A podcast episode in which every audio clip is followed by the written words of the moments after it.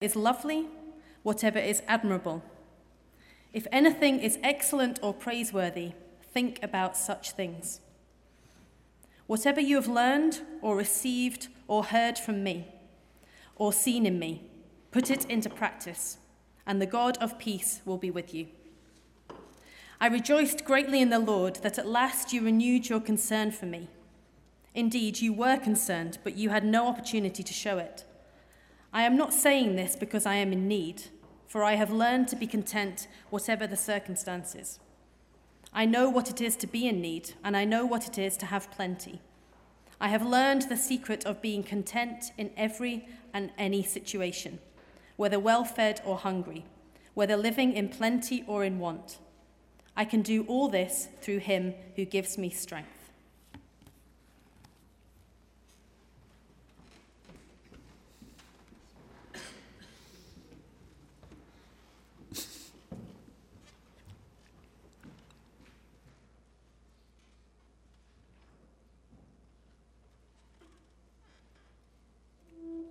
We spend so much time on the hunt, but nothing ever quite does it for us.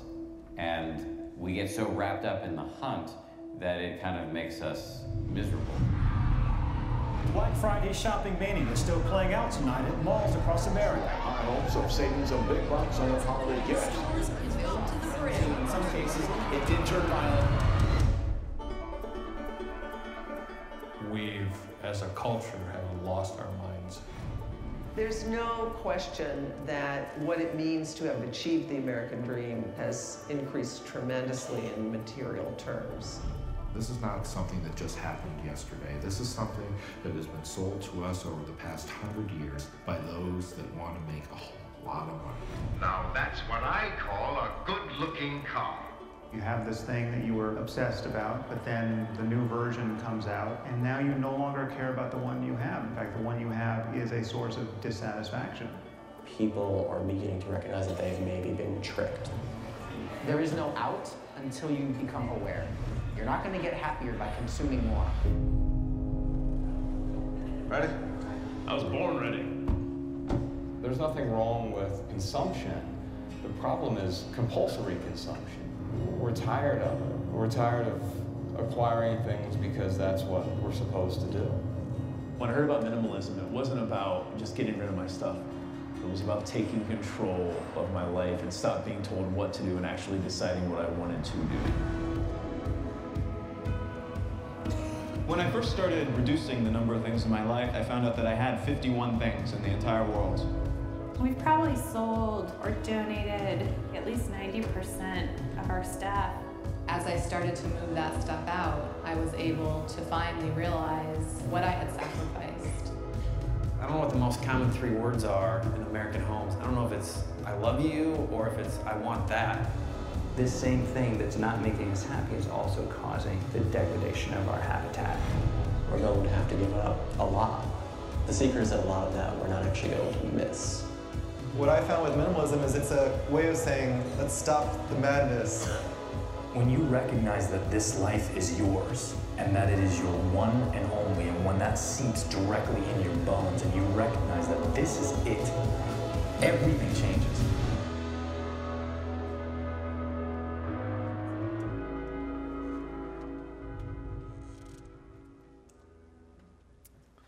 Thanks, Mark. Let's pray together.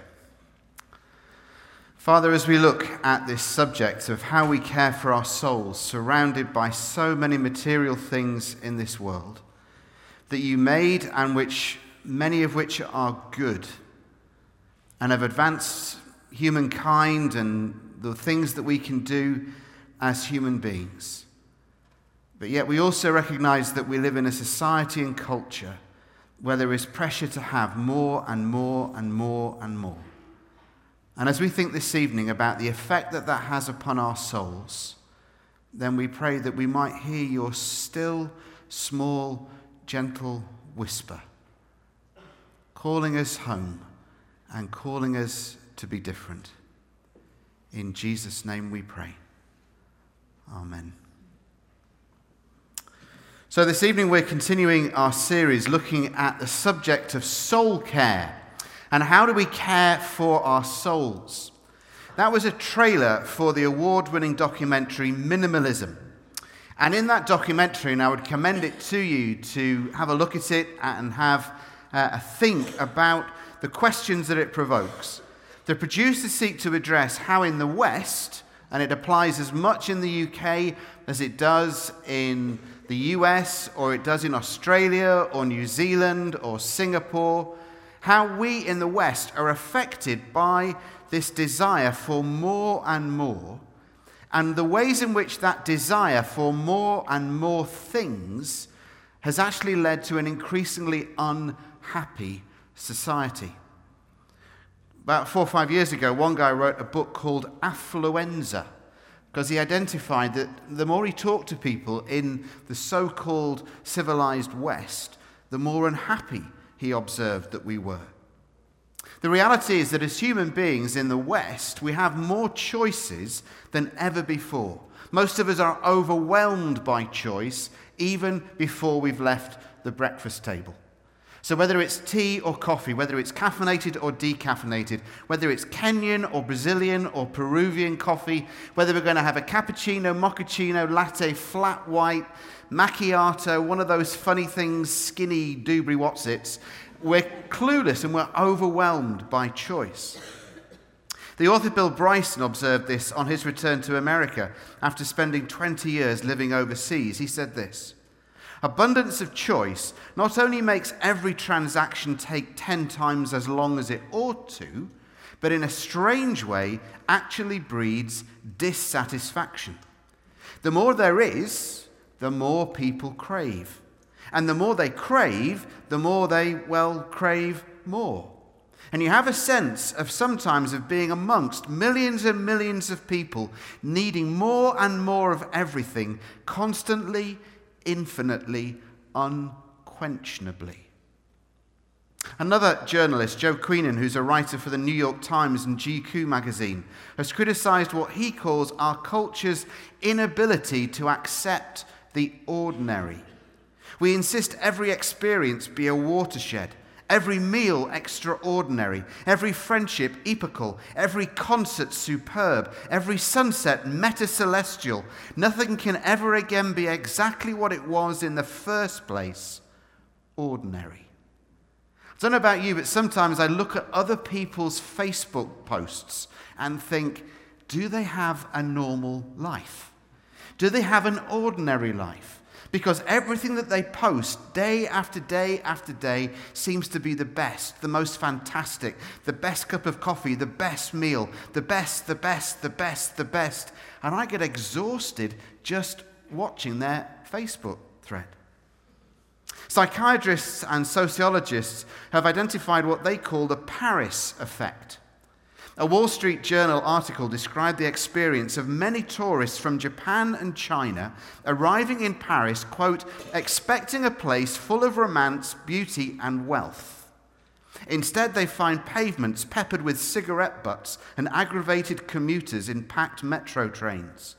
For some, the shock is too much to bear, prompting them to seek medical help for symptoms that may include irritability, fear, obsession, depressed mood, insomnia, and a feeling of persecution by the French.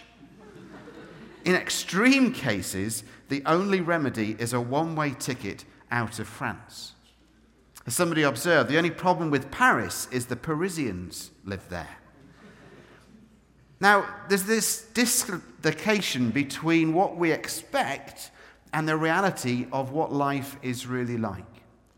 Our culture tells us that our lives should be fantastic. Advertisers sell us products that if only we have this, if only we have that, then our life will be materially better and improved in quality. The more recent smartphone that we have, and it's not lost on me the irony that I'm preaching from an iPad this evening, but whatever the product is, whatever it is, the latest gadget that we have, it's the newer it is, the better, we're told. And the more we have, the happier we will be. But the result, according to sociologists and psychiatrists and psychologists, never mind theologians, is that actually the more we have, and the more choice we have, and the more access we have to what we haven't got, the worse we feel. We've observed, haven't we, in the last 18 months or so, both in America and in the UK and across parts of Europe, this sense of a whole class of society feeling left out. It's one of the consequences of globalization. Everybody else is getting better. Everybody else is getting more, and I'm not getting my fair share. I'm being left behind. Whatever you may think of Donald Trump, his electoral campaign fed in brilliantly to that way of thinking in a certain section of society in the United States. There was this huge swathe of white, lower middle class and working class voters who just felt left behind. And time after time, in rally after rally, what did Donald Trump do? He said, I will bring your jobs back. I will bring those jobs back from India. I'll bring those jobs back from China. I will bring these jobs back to places like Pittsburgh and Pennsylvania and all these great mining and industrial states where things had just moved out. He promised that he would bring them back. Well, the next 4 years we'll see whether he can deliver on that promise. But how do we as Christians, if we claim to be followers of Christ, how do we care for our souls when we live in that society?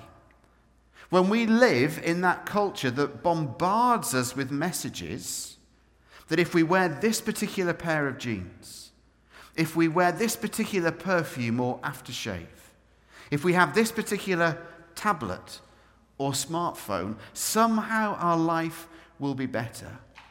How do we care for our souls when the world around us says that our souls are incomplete without this and this and this and this?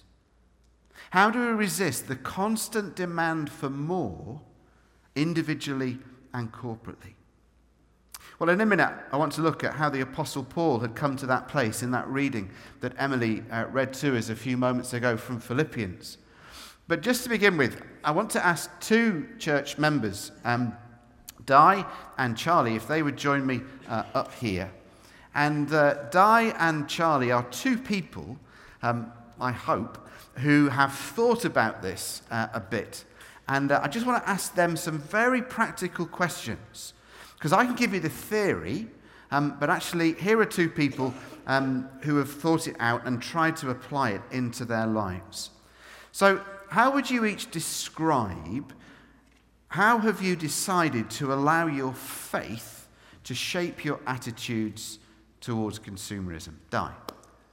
I think for me it's about the living out is the overspill, if you like, of the inward. And so for me, the closer I get to Christ, the closer I get to wanting to be with Christ and with God, the more I see of the fragile planet that he's created and loves, and the more I want to be a part of something that treads gently on that planet. And so for me it's about recognizing the things that help that and the things that don't. I think I probably think in three currencies. So I think in a currency of money, of carbon and of care. So some things like cycling are great because they do all those things. They're good for being cheap, they're good for the climate, and they're good for caring for me and for others in different ways. And other things are less good, and so I want to do less of those things. Charlie? I think the first thing to say is that it's almost like coming to Alcoholics Anonymous to say, I am a consumer, you know, and that I think thinking about coming here today, I want to sort of say I don't have this all sussed in any way at all. And to think about what are the lies that consumerism tells us, and that it puts us, as you've said already, and in that film as well, it puts us at the centre and seeking satisfaction in the collection of more and more things, and it's quite self-involved. And so in terms of thinking about how my faith might counter that, then it is, as Dai is saying, it's coming back to God, to seeking actually our identity is in him, that I am a child of God, not a child of stuff and of materialism. And as we seek God, we realize more and more of his character and his call for us to seek out the kingdom of God, and that's in serving other people. And as you seek to serve others and love others, as Christ calls us to, we realize that actually the ways of our consumerist society are really harming those particularly that God really cares for, the oppressed, the marginalized people that through these systems of materialism are really harming. So it's really hard, but I think in trying to seek God more, but recognizing that it's hard, surrounded by that every day. Yeah. So how has that thinking affected, very practically, things like your bank balance and your wardrobe, and a bit more abstractly, your soul? It goes both ways with the bank balance. I maybe have slightly less income because I choose to, because my expenditure is less, because I choose not to spend quite so much, some days anyway. And yet sometimes I spend a little bit more because I buy some fair trade stuff. So it kind of goes both ways with that. In terms of my wardrobe, it's never been great. But I can tell you a really bad story of what happened in the autumn. We went to the supermarket and I saw this coat and I thought, this would be quite nice to have this nice new coat. I could wear it for work, it's comfy. So I thought, I'll just buy it and take it home and see. So I took it home. I thought, how many coats do I have? So I thought, I'll just go through all the cupboards of my house. And I found I had 10 coats already. So I put them all on my bed and I thought, how many coats do I really need? And I looked at one and I thought, I really need that one. And I don't need the other 9, and I really don't need this other one. So in the end, I took one back to the shop and sent 2 to the charity shop, and I still have 8. So I've got 7 more than I need, but I've got less. So if we need a coat, Di's your woman. So yeah. In terms of practicalities, I currently live in the very lovely Stockbridge. So we're very lucky in Edinburgh in terms around clothing. There's a fantastic charity shops, and I'm a big charity shop wearer, because I do like clothes, and I enjoy being able to express nice colours and trying to look nice, in what I wear, and try not to do too much of that, but, enjoying that side of things. And so looking at more fair trade products, but also charity shops and recycling more and more. But I think one thing that I wanted to share, and it was a wise story from Alison Strang, actually. I don't know if she's here this evening, but a few years ago, she is, okay. She's the one going red back there. A few years ago, we were preparing a seminar for Women Walking with God, looking at the pursuit of justice and what that looks like in our own lives. And she challenged me with this thought that, if we were to walk into a shop in Prince's Street tomorrow and see a lovely cardigan with a pretty embroidery pattern on it, it's probably for most of the women, but maybe some men that might enjoy embroidered cardigans. I don't know, might be hipster and in. Rich is good on embroidered cardigans. Yeah. We may have had a bad week at work, we may have just been paid and think, actually, I deserve something new, something a bit nicer. If we walked into that shop at the same time and looked to the left of the room and there was a small 10-year-old Indian girl there embroidering that pattern onto the cardigan, I'm sure all of us in the room would think again. And for me, that's been a challenge over the last few years of making that connection between what we buy in terms of our clothes, our food. In every part of supply chains and market systems, there are people. And that's been, for me, trying to find out who are those people and making better choices so that actually our clothes tell more inspired stories of people in Bangladesh who are getting paid a good wage for their clothes. It's empowering young women rather than exploiting them as well. So it's not so practical, but just to sort of, for me, that's been helpful in trying to make that connection between what we buy here and the fact that it impacts people around the world as well. So if we come practically to finish with, I know of a couple of people who've decided not to buy any clothes during Lent. That's an interesting challenge that they're finding. If you had one practical tip that you each wanted to share with all of us, because we're all in the same boat, most of us are wearing clothes, and most of us live in this society that we're surrounded by that's saying more, what would be one practical step that we could take this week that would make a difference? Di. Okay, it's 28 days till Easter, so I'd suggest giving away 28 things or times. So either things from your house, or maybe do something like pick up a bit of litter, or take someone who's lonely for a walk. So do 28 things, or give away 28 things. Give away 28 things. And then, and then to reflect on that, I think, you know, it's good to reflect on what you've done. You know, it's not a harsh asceticism we're looking for. It's more something about Jesus who let go of everything and found new life. So seeing whether it fits with that. Yep. Charlie? And for me, it's a small thing, but going on a website, there's a really fantastic resource by Tearfund called Lifestyles, and you can also download an app, and it suggests simple, small acts like reading an article about ethical clothing or suggesting you do a campaign action to call on your MSP to do something related to fairly traded products, or practical things like giving something away. So I would recommend that as a sort of resource for further inspiration. Great. Well, thank you very much. Let's give them a round of applause.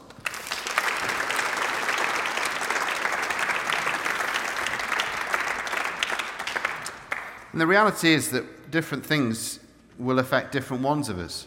So it might be using a reusable coffee cup, for example. Maybe you go into whether it's a chain or whether it's a smaller coffee shop in Edinburgh. And maybe something as simple as taking a reusable cup rather than one of their plastic cups.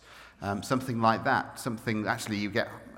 I know of at least a couple of coffee shops in Edinburgh that if you take one of those reusable cups, I call them sippy cups, but they're not, you get the coffee at about half price because they're not paying for one of their own cups. So it'll be different things for different ones of us. If you think back to that passage that Emily read for us from Philippians chapter 4, the Apostle Paul was able to make this remarkable claim in verses 12 and 13 of Philippians chapter 4. He said, I know what it is to be in need, and I know what it is to have plenty. I've learned the secret of being content in any and every situation, whether well-fed or hungry, whether living in plenty or living in want. Now, if you think about his life, he had lived through extreme highs and spectacular lows. Paul had impeccable credentials as a member of the Jewish elite. He was a Pharisee, a Sadducee. He was a Hebrew amongst Hebrews. When he became a Christian, his experience became very different. As a Christian leader, he'd seen the other side of life. He was given the 40 lashes 5 times. He was beaten with rods 3 times. He was shipwrecked 3 times, and he was stoned physically with boulders once. And Paul says, whether it's living the life of a Jewish Pharisee where I have plenty, or whether it's being beaten with rods or receiving 40 lashes 5 times, and wondering where my next meal is coming from, I've learned the secret of being content. And Paul says very deliberately that he's had to learn it. And he deliberately chooses this word contentment. And he says, verse 11, that he's learned it intellectually. And verse 12, he says that he's learned it experientially. And what he's doing is he's deliberately referencing something that his contemporaries claimed that they could offer. There was a group of a philosopher called Stoics. We talk about people who are stoical and stoicism. Well, the Stoics were a group of philosophers in the ancient world, and they claimed this word contentment, the Greek word was autarkia, was found through self-sufficiency. It was a bit like Buddhism today, where you do away with the idea of desire itself. That's what Buddha, his conclusion came to. He said, if you do away with desire itself, then you do away with evil, and you find this place, nirvana, which literally means a blowing out. Now, Buddhism says, and just like Stoicism did in the ancient world, that you find contentment from within. The Christian faith says quite the opposite. The Christian faith says that contentment, or peace is the word that we would use, and the Hebrew word shalom has 4 aspects to it. Peace with God, peace with ourselves, peace with other people, and peace with creation. Paul says that can't be found actually from within. It can only be found from out with ourselves. Because did you notice when Emily read the last verse what Paul says? Verse 13, I can do all things through him, through Christ, who gives me strength. So of myself, I'm not going to find contentment, peace, in here, just by looking deeper and deeper inside,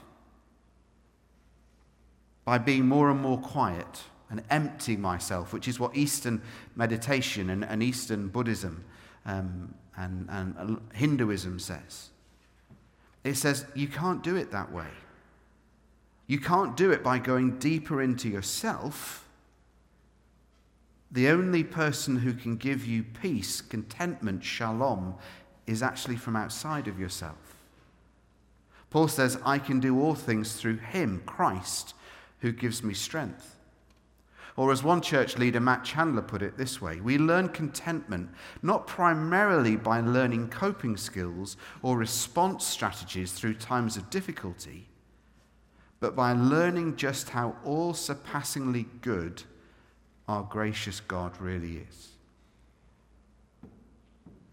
We learn by learning just how all-surpassingly good our gracious God really is. So it's to echo the words of that song that we were singing earlier on. God is a faithful God. God is a kind and gracious God. And the more we realize how good God is and how faithful God is, then that enables us to be filled with the peace that only he can give. The more we realize who God is, the more it puts into perspective who we are, and the more it puts into perspective where our world is. Paul says that he'd learn, whatever the circumstances, humbling, the NIV translates it as in need, or abounding in plenty in the NIV. He's learned that whatever the circumstances are, to be content simply because of who Jesus is. And if we're honest, that's how we care for our souls, our hearts, our minds, and our lives, by seeing Jesus for who he really is and how much he loves us. That's where Rich started us off at the beginning of this service, by reminding us how much we're loved, by reminding us how much value and how much worth God puts upon your life, upon my life, upon every single human life that has ever existed in this world. Most sin occurs when we either forget or we deliberately choose not to remember who God is. When we either forget or we deliberately choose not to remember who God is, that's when most sin occurs. And what the Apostle Paul is saying is, if you remember who Jesus is, if you remember how good and gracious and kind and powerful and loving and patient and generous God is, if you realize how much you love you, how much he loves you, if you realize how much you're loved, then that will give you the strength to resist the culture that says you need this, you need that your value or your worth is determined by the age of the car that you drive, or how trendy the label is that you wear on your clothes, or the aftershave or the perfume that you put on today. That ultimately is not where we get our identity or our value or our worth from, but ultimately that comes from God himself, who values you, not because of anything that you've done, but simply because of who you are, and more importantly, because of who he is. God loves you, and God loves me, and God loves every single human life that has ever existed, for one simple reason: because of who he is.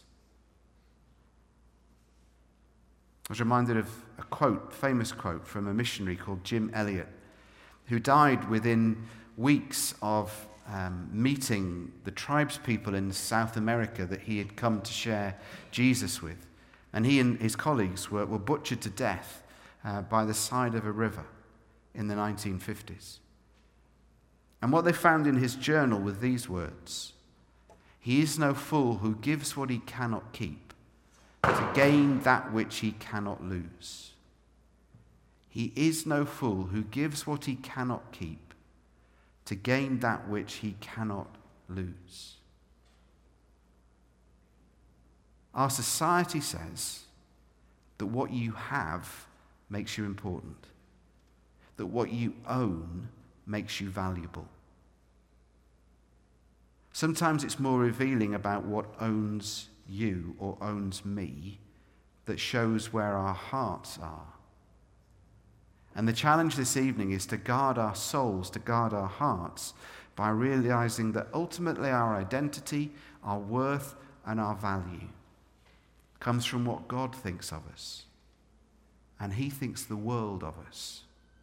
He thinks more than the world of us. He thinks the universe of us. He thinks eternity of us. Because that's why he gave his only son. We're going to continue to think how we're going to respond this week as we seek to live different lives in the society and culture that we live, not by withdrawing completely and becoming monks and nuns, maybe not by taking a vow of poverty, but in the midst of the world in which we live, thinking, how do I care for my soul? And how do I ultimately remember what God thinks of me, rather than what the world around tells me who I am?